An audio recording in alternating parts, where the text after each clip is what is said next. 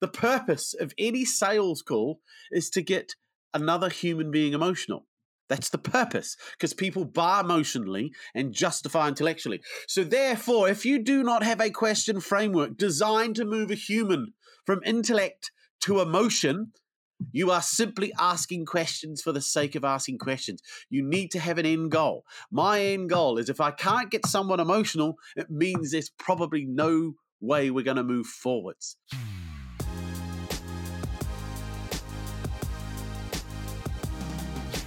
Project A podcast.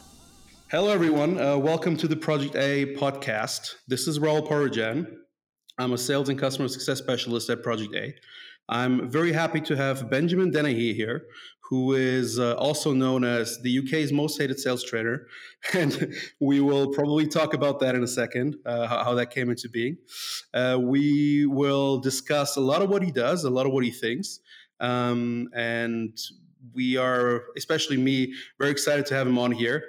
Uh, I'll talk about how that came into being, maybe uh, with Benjamin introducing himself quickly, and then I'll talk about why he's actually here. Because uh, again, to me personally, uh, that was quite a big deal. So, hi, Benjamin. Uh, say hello. hello. to everyone and introduce yourself.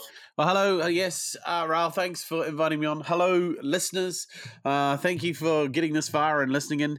as Ralph said, my name's Benjamin. I am known as the UK's most hated sales trainer. People often ask me, "How did I become the UK's most hated sales trainer?" Well, Unfortunately, there is no international body that measures these things. I literally, I, I made it up, folks. I, I, made it up because the one thing I know that everyone in sales wants to be is loved and liked. And if you read LinkedIn, how does everybody describe themselves if they're in the world of sales training? Or mentoring. They're always a leader, an expert, a guru, a professional, number one. And I thought, it's a load of nonsense. What does nobody want to be? Hated. So I decided I'd be hated and I took it. Now, only an idiot would come along and say he's more hated. So, um, yeah, create a space and own it. Uh, marketing 101. Excellent, love it. Uh, I don't think that's how I came to find your stuff. Uh, it's for me, it was more that I'm really looking at a lot of different sales stuff on YouTube. Uh, I find it's a very good platform for that because video really gives you a little bit of time to to explain a little bit more what you're about. And uh, for you, I think it was a good platform to to build a channel of your own. So check that out for sure. Um, I also used your uh, input quite a bit during my sales trainings. Funnily enough, I just came back from one, so I have a training this entire week for 20 hours. You also give a lot of trainings and coachings, and we're going to jump into that later on as well. Um, and, and usually those videos are you recording some of the things that you would be doing in there, right? Correct. Yes. Yes. Live cold calling, particularly. Yeah. And maybe why is it that I'm so excited to have Benjamin in here? So, to a certain degree, uh, you can imagine me sitting in front of my computer, uh, sitting in front of YouTube with popcorn in my hand, just shouting at so many things that he absolutely gets it. So I agree with so many things entirely uh, that I oftentimes I think you you copied something from my mind. But then at other times uh, I'm like, this guy has no idea what he's talking about, and I, I really enjoy that. Uh, that that there seems to be some things where our minds are absolutely in sync, which you don't know yet, but you will, and uh, some things where I just absolutely disagree with you, and uh, I love that. And I thought that that would make for a very important uh, and interesting conversation. So uh, let's jump into it. Bring it on. Yeah. So what I would like to do today is uh, you talk a lot about mindset and you talk a lot about conceptions and the inner works of a salesperson. I'd like to start with that a little bit. So let's call it a little bit up in the air. Uh, and I would like to work myself towards proceedingly practical aspects of how it is that salespeople can get better. Uh, since, particularly, obviously, this will be important uh, for salespeople, but also for head of sales, sales leaders, VP sales. And we also want to give them a little bit of a practical aspect to it. Fine. Yeah. Yeah. So I want to start with something that is very uh, dear to your, but also my heart, which is a mindset. And uh, you talk a lot about th- uh, something that you might sum up as social conditioning, uh, but also what is behind uh, a salesperson and what is usually keeping them back. Yeah. Can you elaborate on that a little bit? Uh, well, yeah, we are creatures of our programming, and our programming goes back to what we were taught uh, as young children, and how we we formed responses and reactions to particular events in our life that we then carry through with us uh, as an adult. A lot of the things we were taught as children, nobody explained to us as a kid that these were simply rules for children. No one told you that when they said to you, never talk to a stranger, they never said until you're an adult. So, what you have as a human, you have a script in your head that whenever it comes to talking to a stranger, there's a little bit of nervousness and apprehension because you're about to violate a piece of programming that you were given. The same goes for things like uh, it's rude to interrupt. We were all taught as kids it's rude to interrupt. Of course, how are you ever going to be a successful salesman if you have to interrupt busy strangers over the telephone when prospecting? So, there's a lot of programming in us, and there's loads. I could go on for days about it, but there's so much programming that dictates how we behave as a grown up and it's unconscious behavior. And it's that unconscious behavior that until we're aware of it we can claim ignorance. But once i show people it they can no longer be ignorant of it. It's a willful choice. Um, another programming is the desire to answer a question. We were programmed from the moment we were born that if we're asked a question, we have to give an answer. And if we gave the wrong answer as a kid, we were programmed to try and give the right answer. So now you grow up and you have this programming that says if anybody asks you a question, especially someone in authority or older than you, you better give them an answer. And not only give them an answer, try to give them the right one. And if you give them the right one, you'll get approval and praise and you'll feel loved. If you give the wrong one, you may feel unaccepted. And this is the problem salespeople have is they have a desire to be accepted, to look good, to sound good, to answer the question. So it's all that programming that makes it difficult for them to be successful at selling. So how do you get out of it? Uh, you retrain your brain. You retrain your brain. So you learn techniques. I teach techniques on how to overcome answering a question. Once you learn how to not answer a question, you then got to learn how to do it. So asking a question in response to a question is great, but if you ask the wrong question in the wrong way and deliver it in the wrong style, it will bomb. So not only do you have to learn not to answer a question, you then have to learn what is the right question to ask and how should I ask it? Because remember, communication is how it's received, not what's intended. Everybody's been in an argument and heard those fatal words, but that's not what I meant. Well, if that's not what you meant, you obviously screwed up in communicating your intent. So, learning the skill on how to ask a question in a way that will not upset somebody when you're deliberately avoiding answering their question requires a lot of practice. It can be learned. I learned it. Everything I teach, I've learned. I have yep. created this or was born special. I have a. It's funnily enough that this happens today. So I click on LinkedIn today, and there's a friend of mine uh, who I used to work with. He's called. His name's uh, Mikhail Bohanes. I hope I'm not pronouncing it wrong. And uh, he uh, does similar things to you, but he teaches people how to uh, reach out, how to create reach out on LinkedIn. Right. And anyways, he talked today about uh, a post that was um, "Don't be an asshole." So that's an ASK hole, right? Yeah. And the point of his post, which I really loved, was that there are so many people that just go into a sales call or any conversation just asking random questions yeah. that really don't sum up, that don't add anything to the conversation, and just tire someone out, especially the prospect.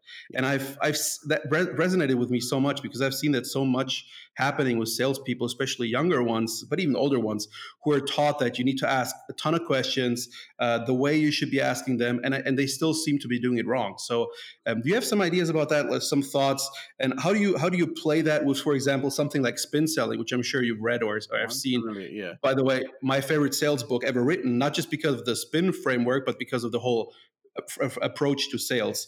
So how do you reconcile something like don't be an asshole, like don't overwhelm them with stupid questions, to ask their ask their, your way into them understanding the problem? Well, it's it's very simple. You see, the average salesman has no idea what the purpose of selling is. So if you were to ask a lawyer, you know, what is the purpose of the high court, they'd be able to tell you.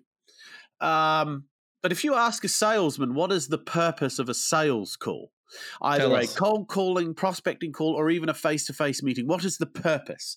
You'll get answers like, well, to get a to get a meeting, to get an appointment, to make a sale, to qualify out, to find need, to discover pain. All of these answers, all of those things are outcomes.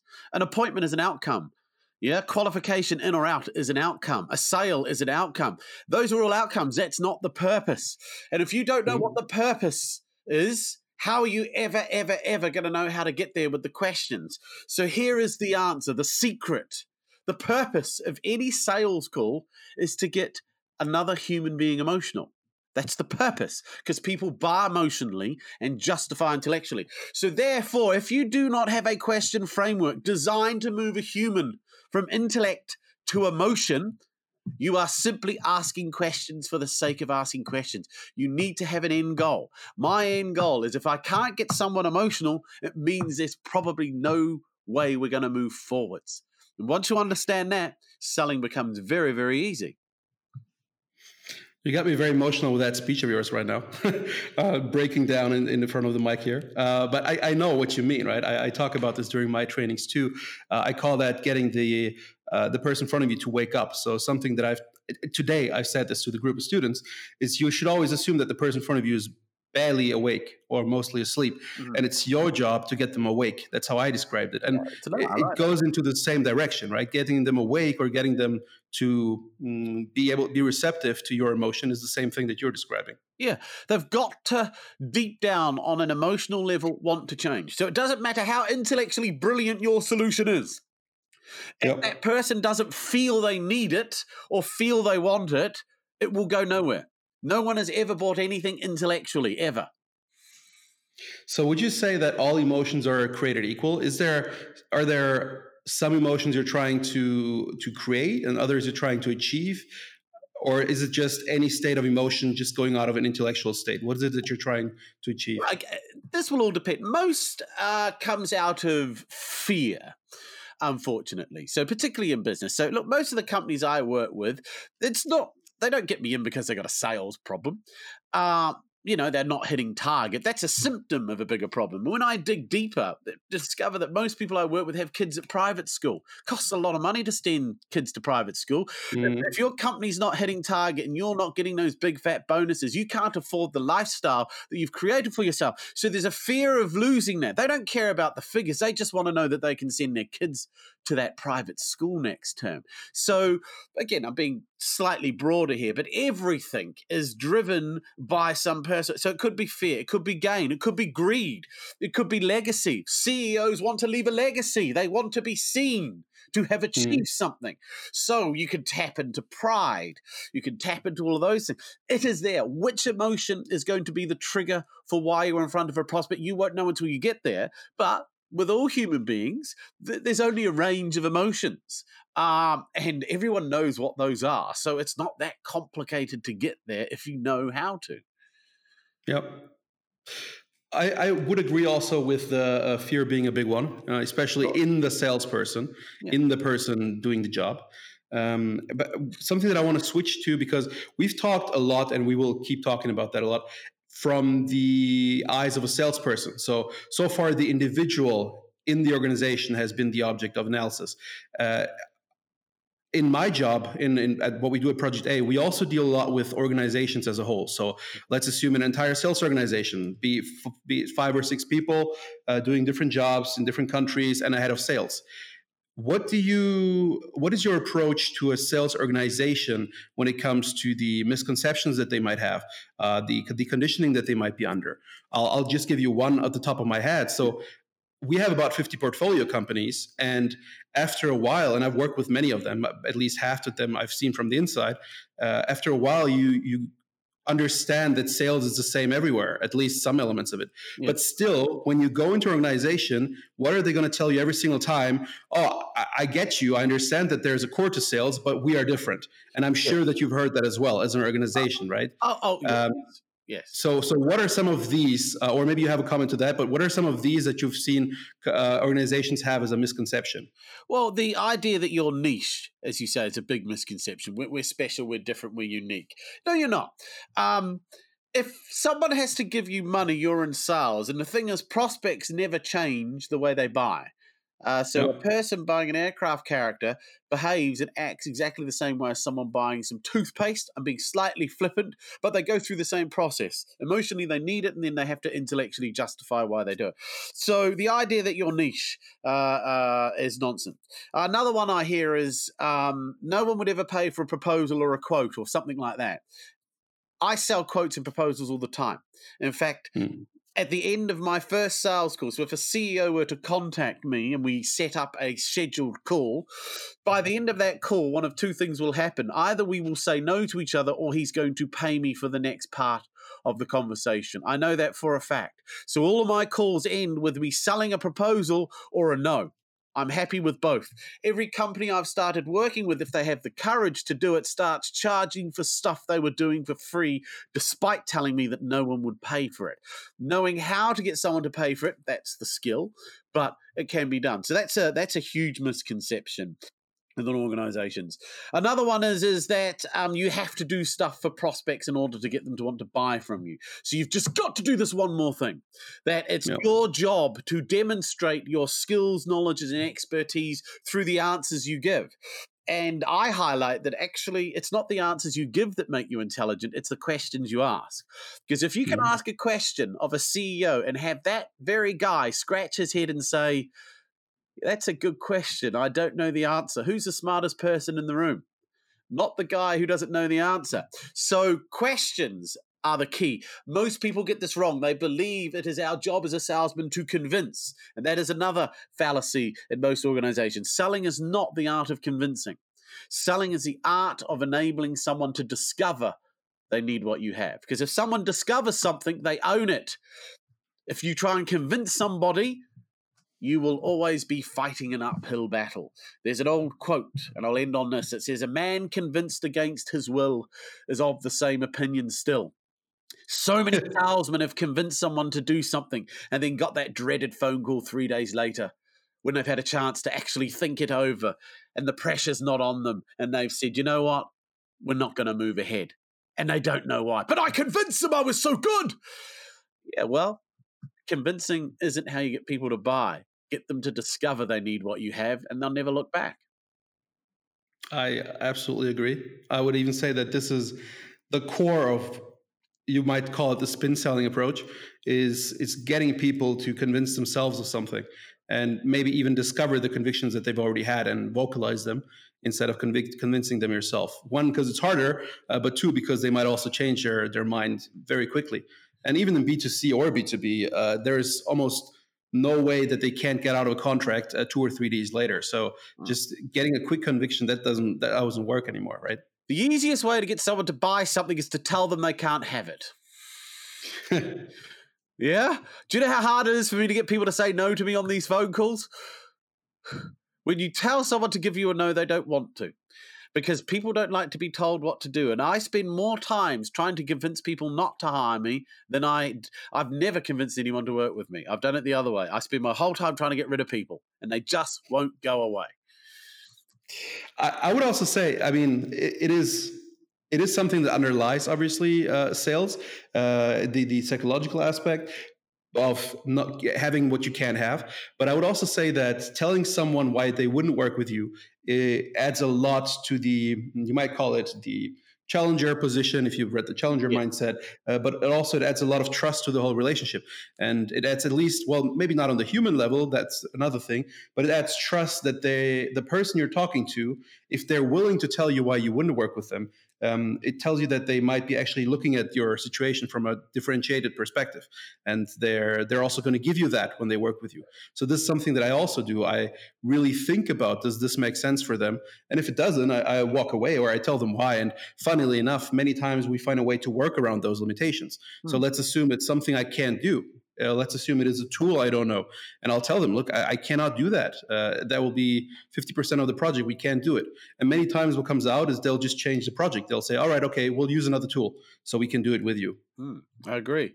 Uh, yeah, yeah. Um, a, a, professional salesman is not interested in the outcome. He's interested uh, how he gets there. So I know that if a prospect has problems I can fix, and they're able to convince me see i flip it round they can convince me they want to fix those problems then i know i can help them. So i never have to justify or defend or convince someone to use me because i know i can help you if you have problems i can fix. The question is do you want to fix them and are you ready to work with me? So the mindset is flipped. The prospect i don't care if you've got money i don't need your money. You need me i don't need you. Very powerful mindset Yep. I'd like to close, or at least for now, the, the mindset section with that and move towards, I would say, the second aspect, which is uh, how do you differentiate yourself as a salesperson, especially in markets that are highly competitive? And uh, that includes, of course, differentiating yourself as a salesperson itself, but also uh, as a product from the competition. And um, well, it's, it's, what are some best practices there? Yeah. Well, uh, it can be summed up in one sentence. It's not what you sell, it's how you sell that will distinguish you not what you sell, but how you sell. See, most salesmen are cut from the same cloth. They act, sound, look, and behave the same way. And when you yep. salesman in front of you, so look, if you work in telecom software sales, right? Uh, there's probably another 300 companies across the world that work in telecom software. So the odds are all the salesmen are going to look and sound pretty much the same. So when you look and sound the same, the only thing they can really distinguish you on is two things how much it costs and whether or not they liked you. And that feeds into the narrative that salesmen always feed out that it's you got to get the pricing right, and if they like you, you'll be fine. So if you change the, the paradigm no, and say, well, actually, if I stop acting and behaving like every other salesman and start, as you say, in the challenger sale. Start asking challenging questions. Start making the prospect realize that they need me, I don't need them, and acting like someone who can walk away. Then the tables are flipped. They know they suddenly realize their money has no power. You see, I ask all my clients this if you were a billionaire solely selling what you do for the sheer joy, you don't need the money, would you put up with half the crap your prospects put you through? And they all say hmm. no. So the only reason you're doing it now is because of the money, and you're behaving consistent with somebody that is desperate to get money. Behave like someone that doesn't need the money. How would someone who doesn't need the money act and behave in front of a CEO who was arguing with them over fees?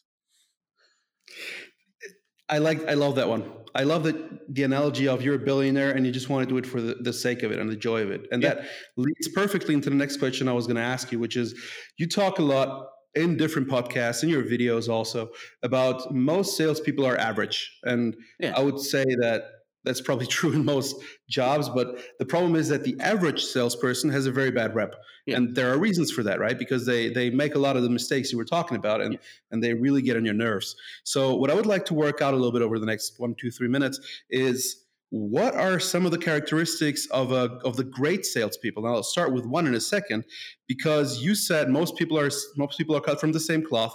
So let's say you've seen so many salespeople now. You walk into a room and you get to know someone. How do you know you're looking at someone? Well, this might be a different person. And I'll tell you one thing that I've seen, and this goes back to your billionaire analogy.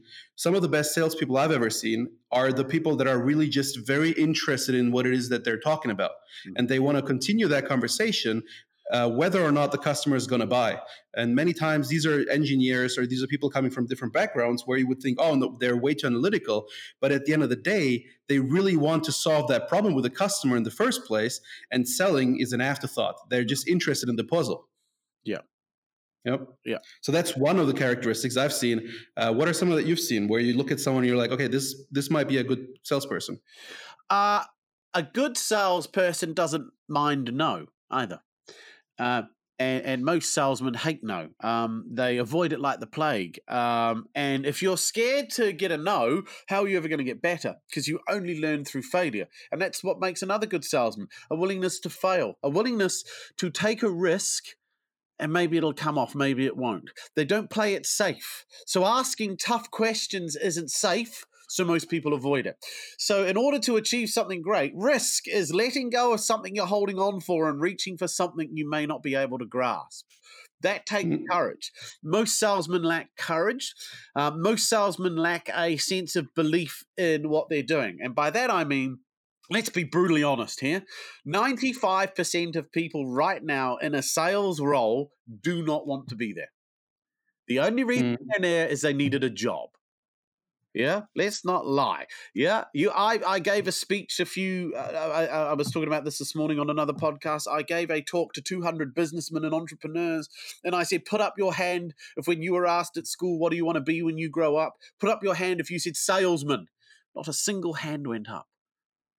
Mm. Nobody wants to be in sales. They're there by default. And if you're doing something that deep down you don't want to be doing, are you ever really going to get that good at it? I mean, how many accidental lawyers are there? Or how many accidental surgeons are there? Not a lot, because you you deliberately choose that vocation and study hard and want to be the best. That's not the same in sales. So one of the biggest reasons that salespeople fail. So no, going back, what I would look for in someone is someone who says, "I'm going to be a salesman probably for the rest of my life in one form or another. I'm in this forever because it is a real profession. It's not a job, it's a career. For too many people, it's a career. They're waiting for their mate to win the lottery so that it'll open a bar in Hawaii and they can go be the bar star. yeah. I also agree with that, and I really like that one. Uh, I do a lot of something. Surely, uh, what do you mean? We're gonna have to disagree on something. I, I, will get to some points. Oh, good. Uh, you're, you're, you're just you're just waiting for them. Uh, I, I, wanted to start with, with some agreements, right? uh, so no, I agree with uh, having to look for people who who really want to do this. Um, but and this is where a little bit of a disagreement or a, a little bit of an issue comes in. So I have an own sales team. Uh, it's called the graduate program, and you surely you know what that is. I take people from university and I get them through a couple different projects, and then after one year and a half, uh, best case, we have made salespeople coming out. And what you have a lot with especially younger people is they're not yet ready to say things like i want to be uh, a salesperson or i want to they might even not, not even be able to say something like i want to be a lawyer no. what i've seen happen in good salespeople is that they, they develop that while trying it out yeah. and so i have a little bit of a conundrum where I also want to be looking for people who say, I really want to do this. But at the same time, I know that usually it takes uh, a little bit of experience in sales to be able to say that because it's so different. It is is usually something they won't know what happens. So this is where I disagree with. Uh, you have to hire people who who won't be able to tell you that yet to yeah. get them to the point where they will. Yeah. So there are certain attributes that you would want to look for, um, and you know ultimately, any good salesman wants to be self-employed. Yep. Uh, and if somebody has a desire to work for themselves or be their own boss, you've probably got someone that's going to be a salesman because all good salesmen eventually quit their jobs and set up on their own. That's the whole point. Um, so there's immense freedom in being a good salesman. Um, so we have a lot of we have a lot of founders and heads of listening to our podcast. You shouldn't say these things. Oh, why? Why? because the people are going to run away. That's what they think. I, I don't think so, but they're going to be like, oh, I don't want people joining and then leaving after a year if they're good. Uh, that's called life. It happens. Yeah. yeah. I mean, the reason they're where they are, these guys are founders and directors, is because one day they were sitting at a desk and they thought, why am I working for this idiot?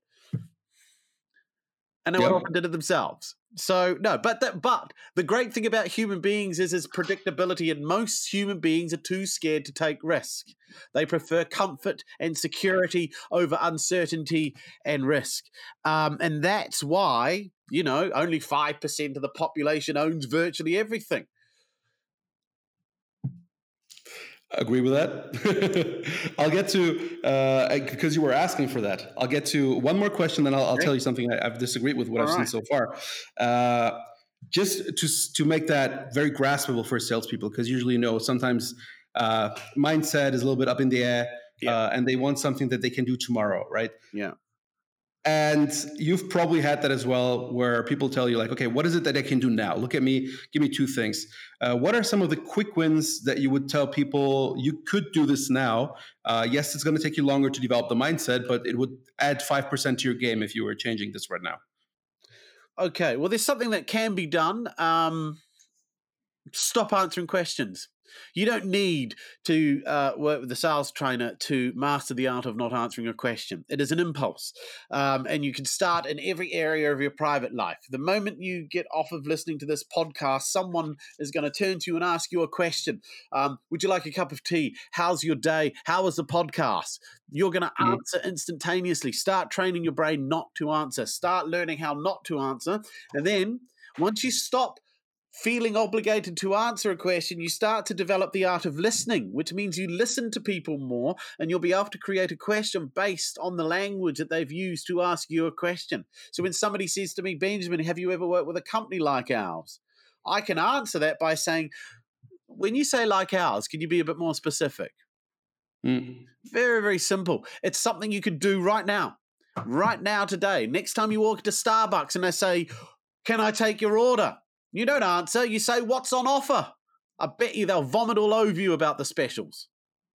But I'll tell you why people are answering those questions. So if you go back to the, the question you said, have you have you worked with companies like ours? Yeah. People have the need to answer that question immediately because they feel that they need to qualify themselves in that moment. Uh, they feel that this is a question that is aimed at qualifying you from the buyer side. And it might just be, but the problem is when you stay in that framework where you're asked something and now you need to deliver value to pass their test and to go to the next stage, uh, that is the wrong approach to it. Uh, because, well, yes, because will... what they're doing is they've fallen into the trap of thinking they need to impress the prospect. Yes. I'm not there to impress a prospect. I couldn't care less.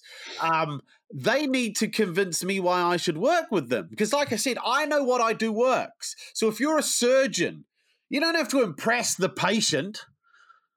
It's like, no, I'm not here to impress you. I'm not here for you to like me. I know that if you've got the particular cancerous mole that I have to cut out, I can cut it out. The question is, are you qualified for surgery? Yep. Yeah. So so it's changing that mindset. I'm not there to impress anyone. I know I'm bloody good. I don't need you to tell me. Ah, but here we get to something that I I wouldn't I don't, don't know if I disagree with you because I haven't heard your wor- words on that yet. But I'll tell you something that I've thought about when I listen to your stuff, yeah. which is I believe, and I don't know yet, but I'm looking into probably taking one of your trainings too, just to educate myself further. Because I'm a sales trainer, but I also love looking at other sales trainers to expand my my knowledge. Right.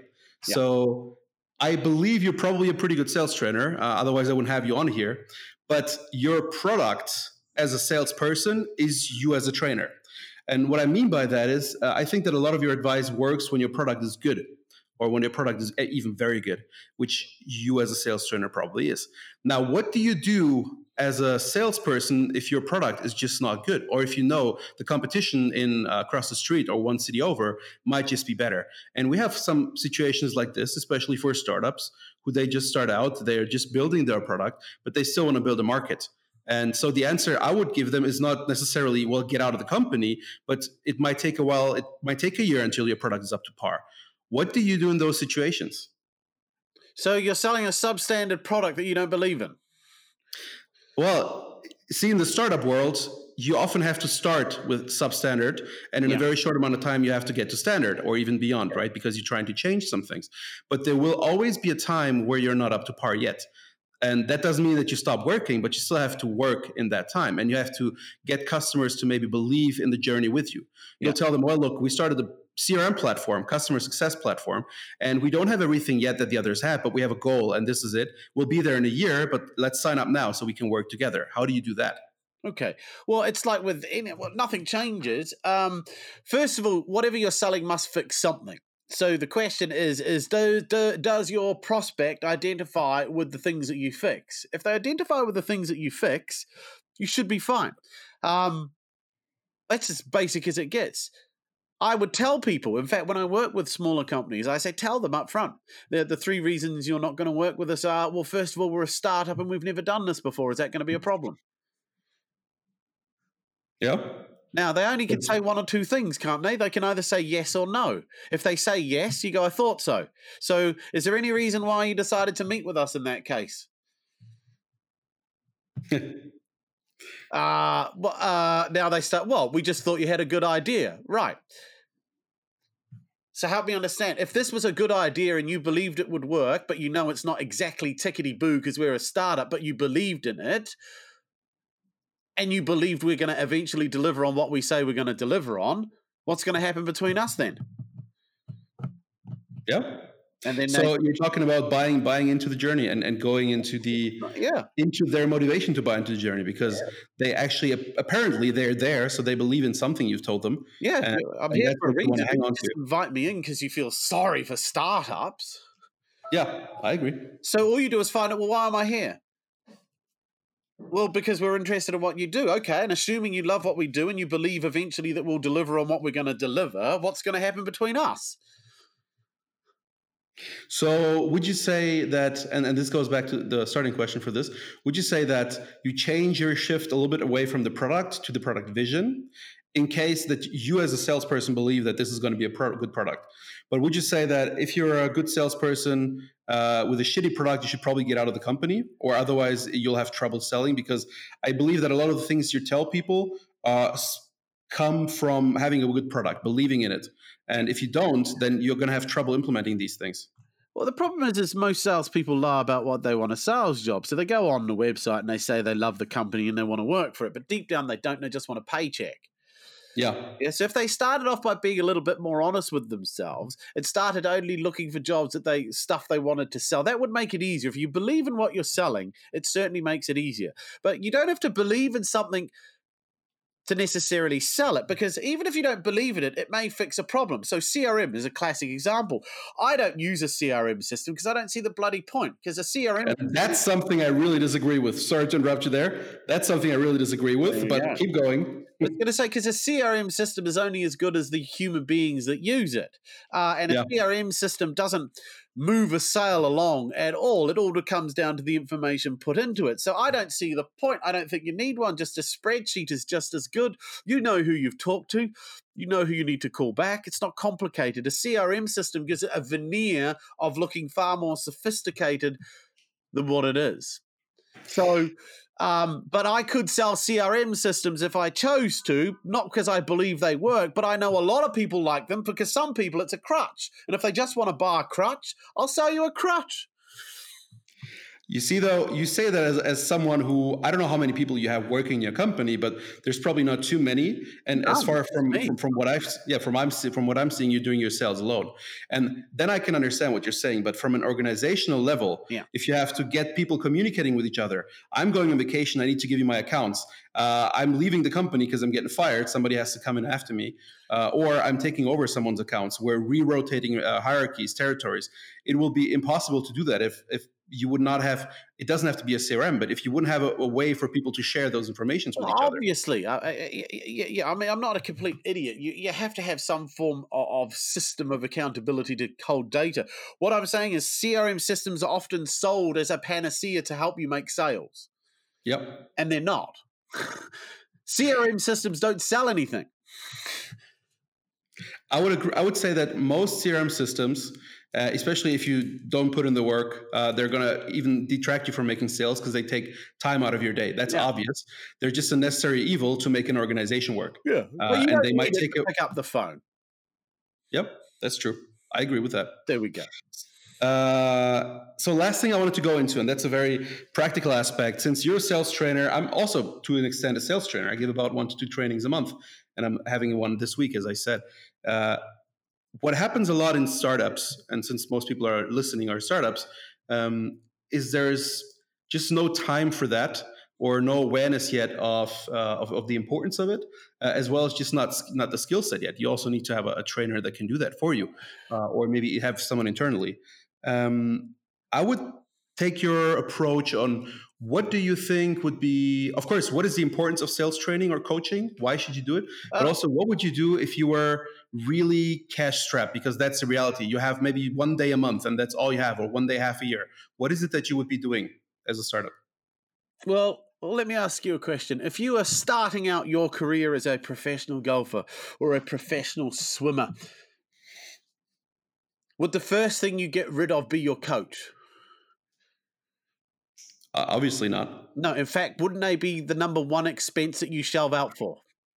Obviously. Right. Sales is exactly the same. Uh, it's just because most people don't see selling as a profession. Remember, most people are in it by default, not by design. If I was by default trying to become a professional golfer, I probably would never coach. I said, it'll be fine. I'll wing it. I'll get there. Yep. So, so what, it's, it's, it's as important as oxygen. I'll I'll leave it at that. Uh, that, that, was a strong one, which I, am going to take that one. So so okay, we can do something, right?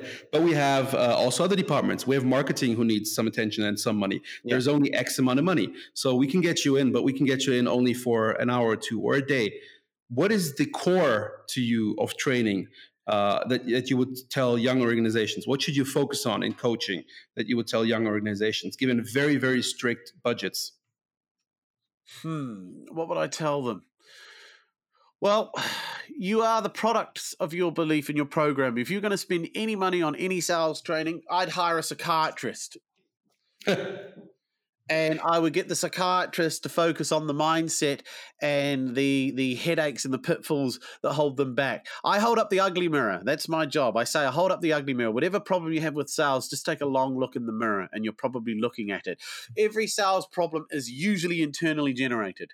Um, and it is because of head trash and programming. So if you seriously couldn't afford ongoing sales to my advice would be hire someone that can give your guys a window into their own mind to help them get out of their own way.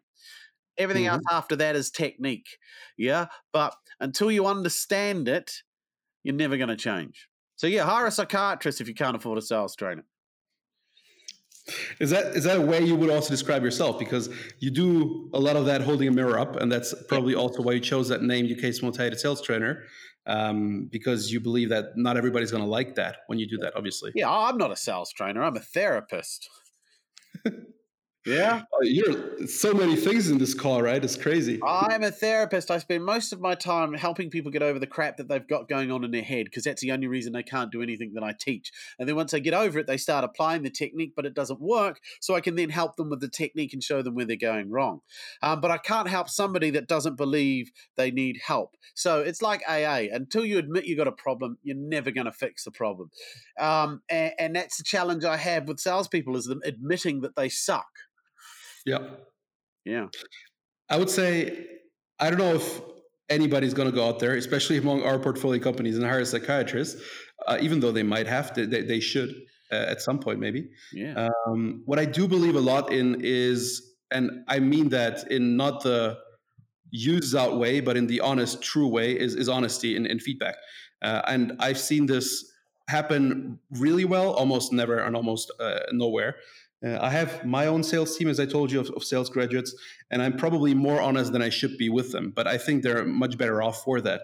Uh, we are a very self-critical bunch, including me, myself, and we talk almost always from the the starting point that we just suck and we know nothing, but that that's okay, and we're going to use what we do have. And there's um, there are some rules to my program, such as uh, leave your ego at home. It's all about competency, and, and we're trying to build those things. And I only work with people who buy into that and who are able to give me, but also uh, take feedback that goes down to sometimes even a very guttural level, where you tell them this is just shit. You just you just made a complete fool of yourself in that call. Now let's dissect it. Why did you do that? And uh, I think that's a, that's a good way to go about things. Most people don't have the time for it, but I think it's worth the time to go down to a really low level it's like anything in life. If it's important, you'll find time. These startups don't forget to do the stuff they really want to do. So there's no such thing as is no time. There is just this is not a priority. Yeah, that's like yeah. anything in life. So no, time is can never be used as an excuse for not doing something.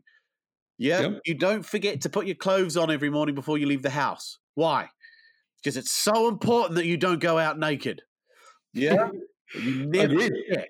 You never forget. I've never met anyone that's gone to work naked and said, "You know what? I was just so busy, I forgot to get dressed." It depends on what your job is. You're a stripper. You're gonna take uh, you're gonna take those clothes off. Yeah, but that's when you get to work. Yeah. Okay, that's true. That, I don't know what your job would be, but you might come up with someone uh, with one.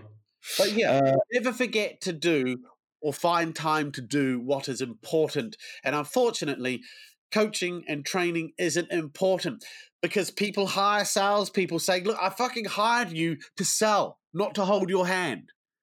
And I yep. understand that. But the problem is, if you don't know how to hire good salespeople, which you probably don't, if that's your attitude, then you're always going to be in this cycle of feast and famine and we'll leave it at that. I love your I love your choice of words, by the way. Uh, you you can take some away from that. Unfortunately, we we didn't get to one or two more things that I disagree with, but who knows? There might be a follow up. One out now. Uh, oh, one more thing. Go on. Let's do it for the listeners. One thing you disagree with me on. Go.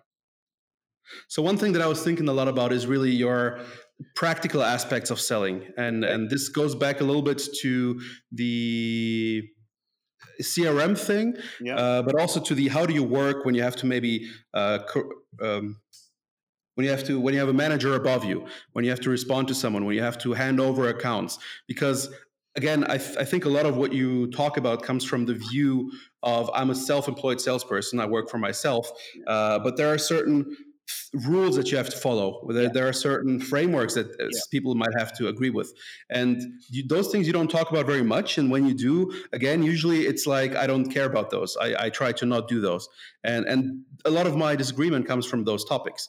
It is that uh, you have to find some common ground. You have to find some way for people to work together, right? And so this is my point: is how do you how do you get your mind frame uh, or your your mindsets into organizations as a whole, where they can actually work together and not rip each other's throats out? Well, again, again, like I said, it goes back to uh, uh, uh, so. So I agree with what you're saying. If you work in a company and they got a CRM system and say you've got to use it, you've got to use it. I'm not telling you to start a revolution. Uh, what I am saying is, don't use it to become a source of procrastination and avoidance, which is so Yeah. often the case, um, because you get to hide behind the CRM system.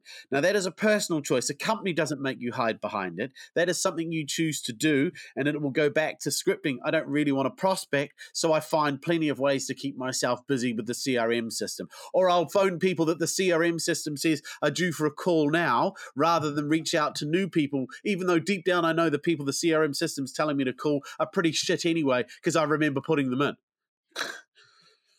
And this is where, for example, someone like me often comes in because this is something I specialize in. Is how do you make it so that it, if you have to use it, how do you make it so it takes less time, and how do you make it so that in some ways it might even help people sell more, uh, and and it, it offsets some of that time loss because Again, I do agree.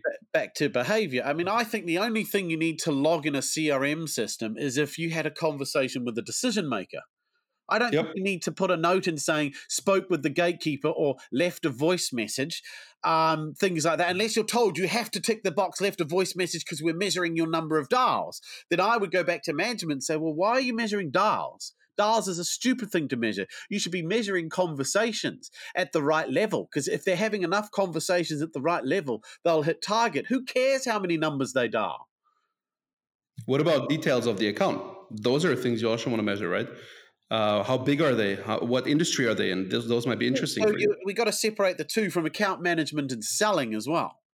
Yeah. So if we divide between new new business and existing business, if you're growing and farming accounts, then obviously yes, there are processes. But if you're doing new new business, there's not a lot of detail you need. Oh, but even for leads? Let's say you go out and buy lead lists, you pay some money for that, or or you find them online. Uh, it might be interesting to know what industry they're in, uh, or or judging from the industry, they might be interesting to call in the first place. Well, I assumed you'd phone any lead that came in anyway, assuming the word lead is very loosely used. Lead just means a human being breathed in the real world. Yeah, but I mean, if let's say you're selling a software as a service for B two B, Yeah. obviously you're not going to sell a call B two B B two C companies. So that's already one thing that you need to put somewhere. That information you need to have it. Those are a B two B or a B two C company, and you're not going to sell the B two C companies because they have nothing to do with your product. Yeah, no, no, obviously you stick it in a system, but like I said, it's when the system becomes a crutch and people spend more time in the system than they do actually prospecting. That's where it becomes Yep. challenging. So yeah, you need to collate data. I, I don't dispute that. Um, the problem I have is that's never usually the argument from sales. They're never giving that argument. The argument is, well, I need to do my research before I call. So I need to go back into my notes to read what I previously wrote about this customer before I call them. And before you know it, five minutes has gone by. Yep. And, I, I can recommend. Oh, sorry. Keep going. oh, and then they say they've run out of time to prospect. Yeah, I can re- recommend one of your video series, uh, and then I would like to close it also due to time reasons.